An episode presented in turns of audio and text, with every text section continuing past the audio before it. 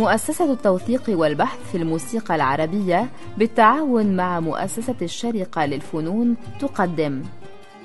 نظامنا الموسيقي.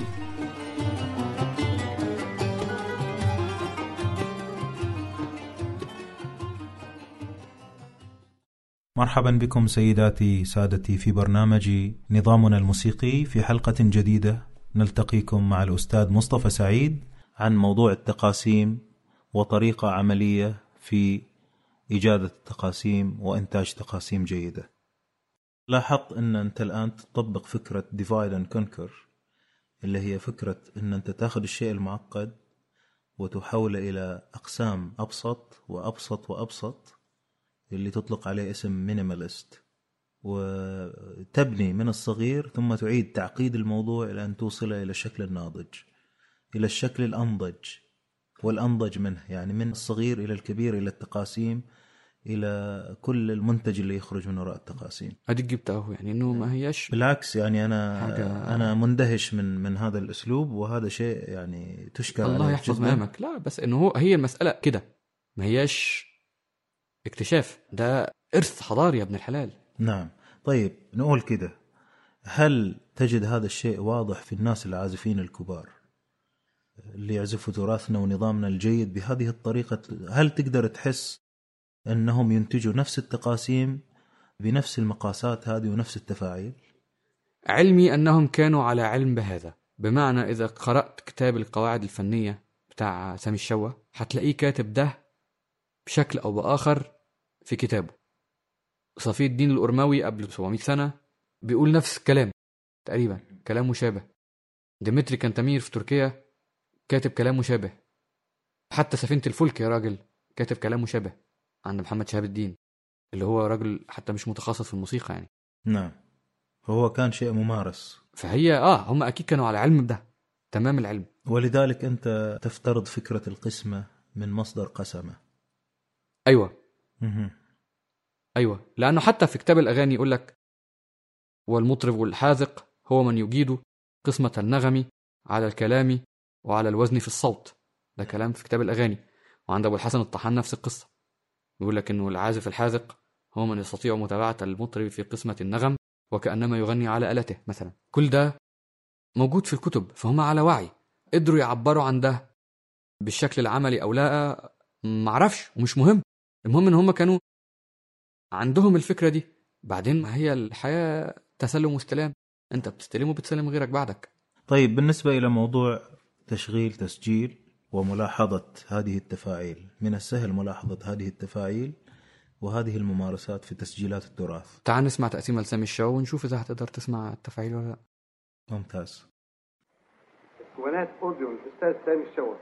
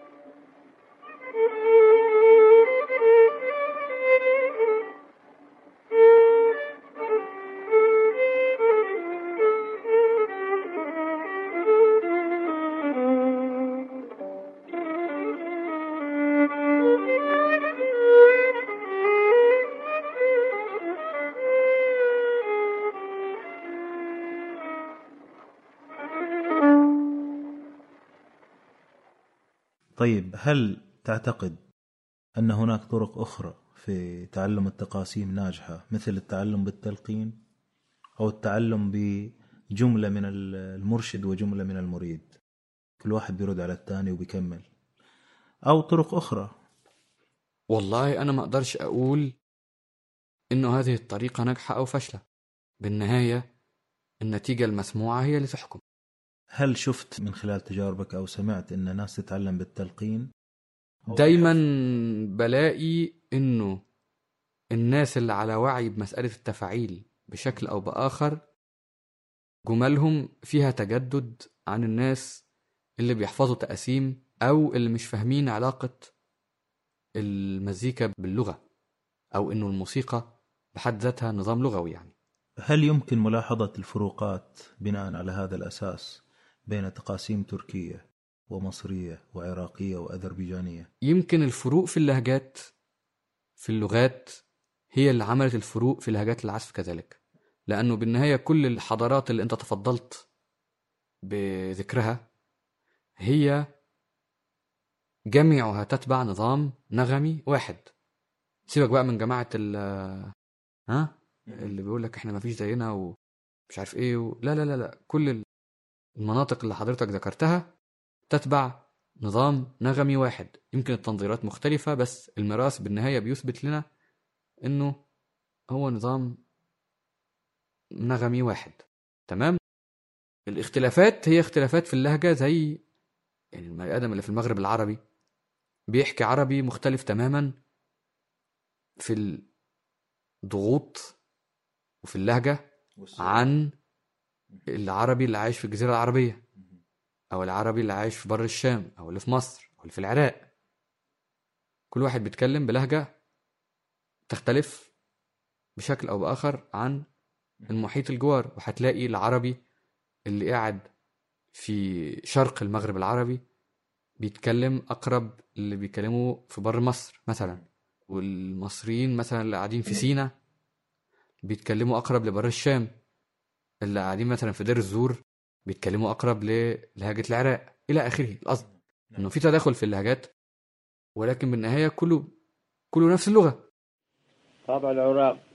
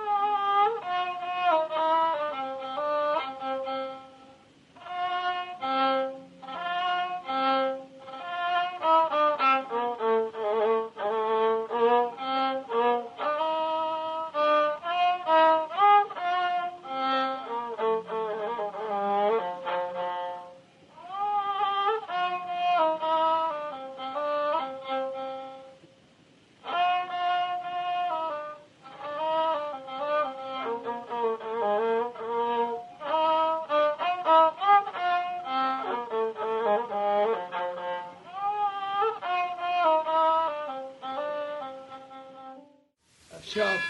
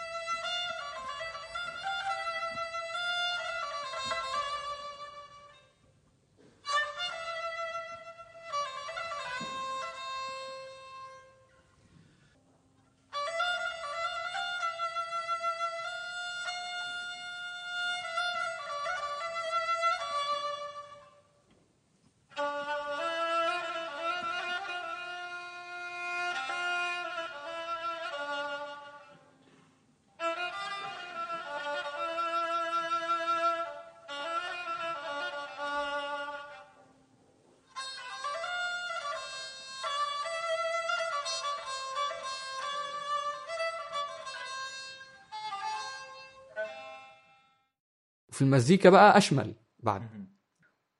مع شوية تمارين بسيطة أي واحد مصري هيقدر يعزف مع أي واحد إيراني أو تركي أو أذربيجاني. لوحدة المقام النظامي نفس النظام. النظام الموسيقي. طيب ممكن تسمعنا كده تقاسيم آه، تريح العقل والذهن والروح. عايز مقام إيه يا سيدي؟ اللي تحب على ذوقك.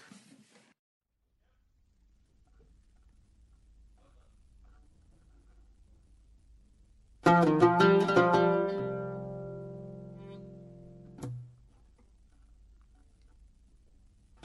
you.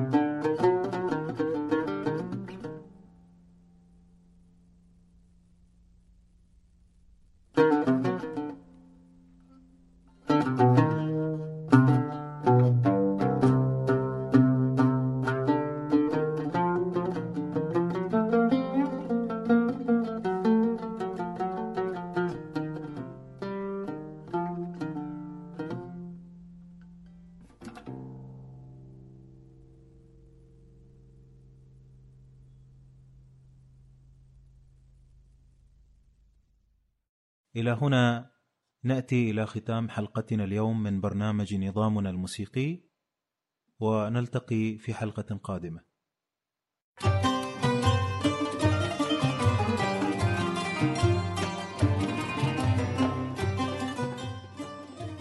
نظامنا الموسيقي برنامج من إعداد مصطفى سعيد.